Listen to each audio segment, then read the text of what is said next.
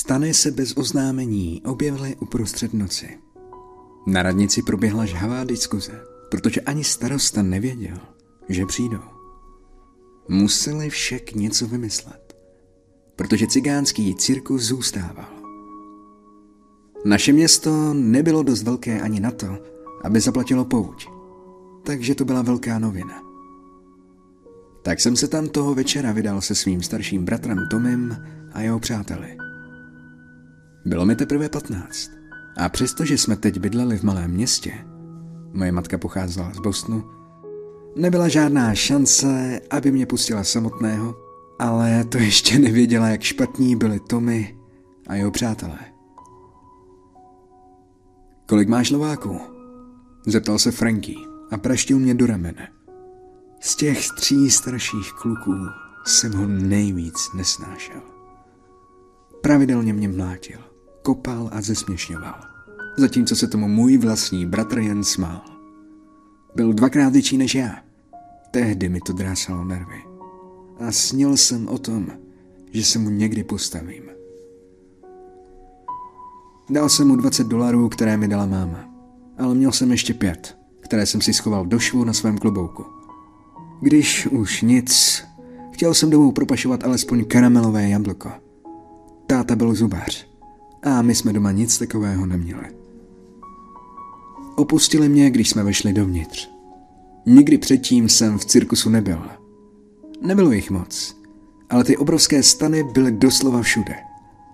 Principál nám řekl, abychom jen přistoupili blíže a podívali se na velkolepá zvířata nebo děsivá šílenství přírody. Tomu jsem se zasmál a šel jsem se podívat na ty děsivá šílenství přírody. Chtěl jsem vidět lva. V televizi vypadali tak majestátně.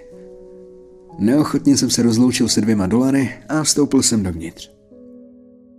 Stan byl cítit plynami, potem a trusem. Ale uvnitř byly ty nejúžasnější stvoření, jaké jsem kdy viděl. Vzal jsem si ze země arašít a dal jsem mu slonovi. Pak jsem už jen seděl na lavičce a čekal na show.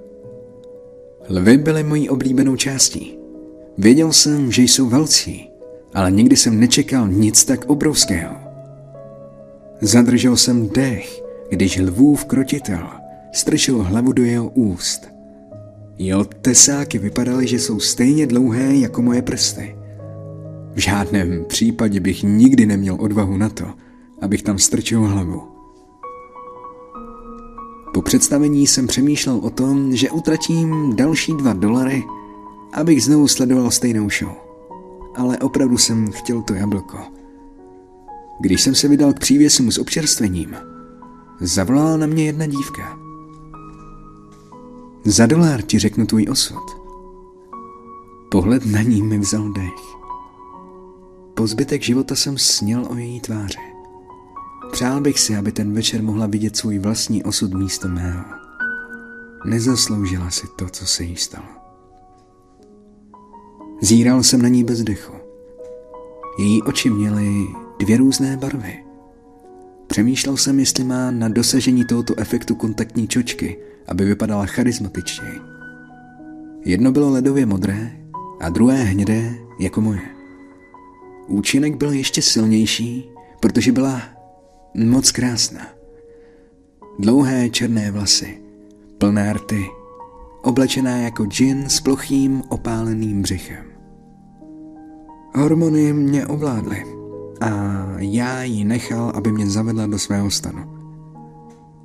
Vzala mě za dlaň a natáhla ji před sebe. Chvíli mluvila a dávala mi zvláštní otázky. Pak se na mě dlouze podívala a řekla – Musíš se jim postavit. Nenech ostatní ovládat tvůj osud. Přál jsem si, aby se to vyplnilo. Po mé věžbě mě vyprovodila ven. No, co to tady máme? Rozkřikl se Franky. Malá opička má holku.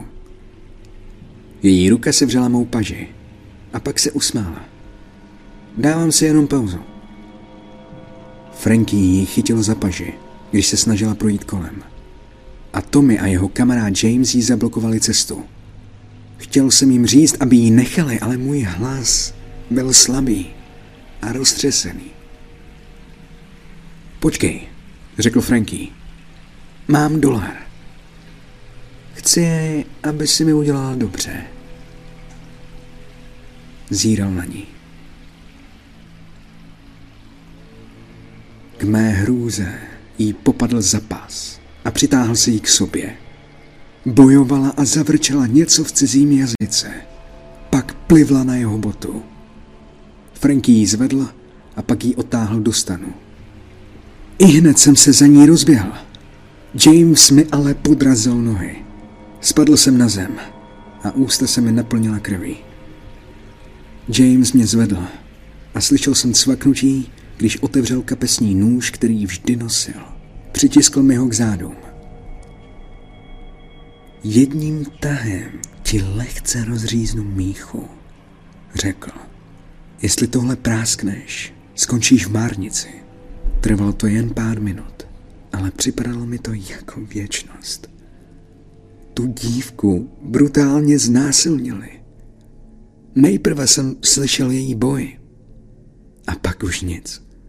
Nic mě tak hrozně neděsilo, jako bylo to ticho. Plakal jsem a dusil jsem se krví. Lidé chodili přímo kolem a nikdo si nevšiml, že se něco děje. V novinách psali, že její otec našel nahou a zbytou v tom stanu. Trvalo to dva dny, než dala policie popis. Ulevilo se mi, když policie zastavila před naším domem. Neříkej ani slovo, zasyčel Tommy. Nebo přísám na svůj život, že s tebou skoncuju. Přál bych si, abych mohl říci, že jsem mluvil a řekl policii všechno. Ale neudělal jsem to. Myslel jsem, že jí popis bude stačit a DNA bude dostatečným důkazem. Ale špatně jsem posoudil politiku malého města. Frankie, Tommy a James si vymysleli, že ta dívka byla prostitutka. A když neměli dost peněz, aby jí zaplatili, vymyslela si, že ji znásilnili. Říkali, že jí zbyl další cigán, aby příběh vypadal realisticky. Soudce nad tím zavřel kufřík a pustil je. Nikdy jsem se necítil tak špatně. Tak zahanbený. Tommy a jeho kamarádi stáli vedle mě v jejich nových oblecích a kravatách a vypadali, jako by vyhráli v loterii nebo co. Přistoupila k nám stará cigánka. Něco zamumlala. A pak se svým pokrouceným prstem udělala znamení ve vzduchu. Frankie šel k ní, ale James ho chytil za paži a zastavil. Dívka vzlikala vedle svého otce. Její krásná tvář byla stále oteklá a vybledlá.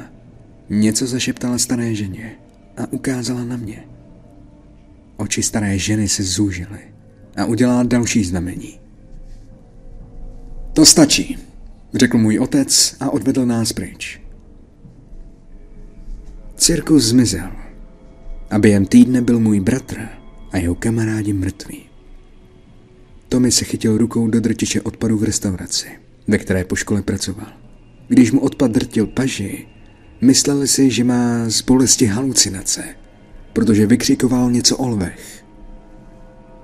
James spadl ze žebříku, když pomáhal svému otci s jejich střechou.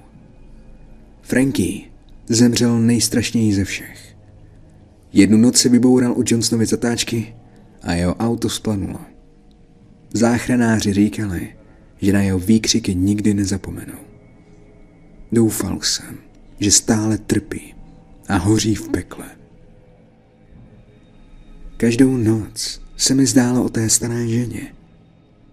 Říkala mi ve snu, tvým zločinem je ticho, tiše stát a nechat vládnout zlo. To je i tvůj osud. Jednoho rána byl můj jazyk zvláštní. Když jsem se podíval do zrcadla, vypadalo to, že k němu přirostla kůra. Máma byla stále ve svém pokoji, takže jsem jí nechtěl obtěžovat. Nějak jsem věděl, že můj čas nadešel. Šel jsem do lesa za naším domem. Když jsem šel, Moje nohy byly těžší a těžší a já jsem je jen stěží mohl táhnout přes listy. Když jsem se podíval dolů, mé nohy už nevypadaly lidsky. Tvořily je kmeny stromů. Kořeny se mi točily z prstů na nohou a dopadaly na zem. Zvedl jsem paže a zdřevěnil jsem. Do lesa vyšla ta dívka. Vím, že to nebyla tvoje chyba, řekla. Prosila jsem babičku o milost. Řekla, že se musíš ale poučit. Budeš stromem, dokud nebudeš dostatečně zraný na to, abys mohl plodit ovoce.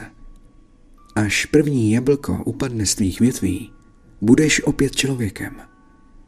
Doufám, že se potom vždy postavíš za sebe i za ostatní. Trvalo to tři roky, ale jsem stále vděčný za tuto lekci.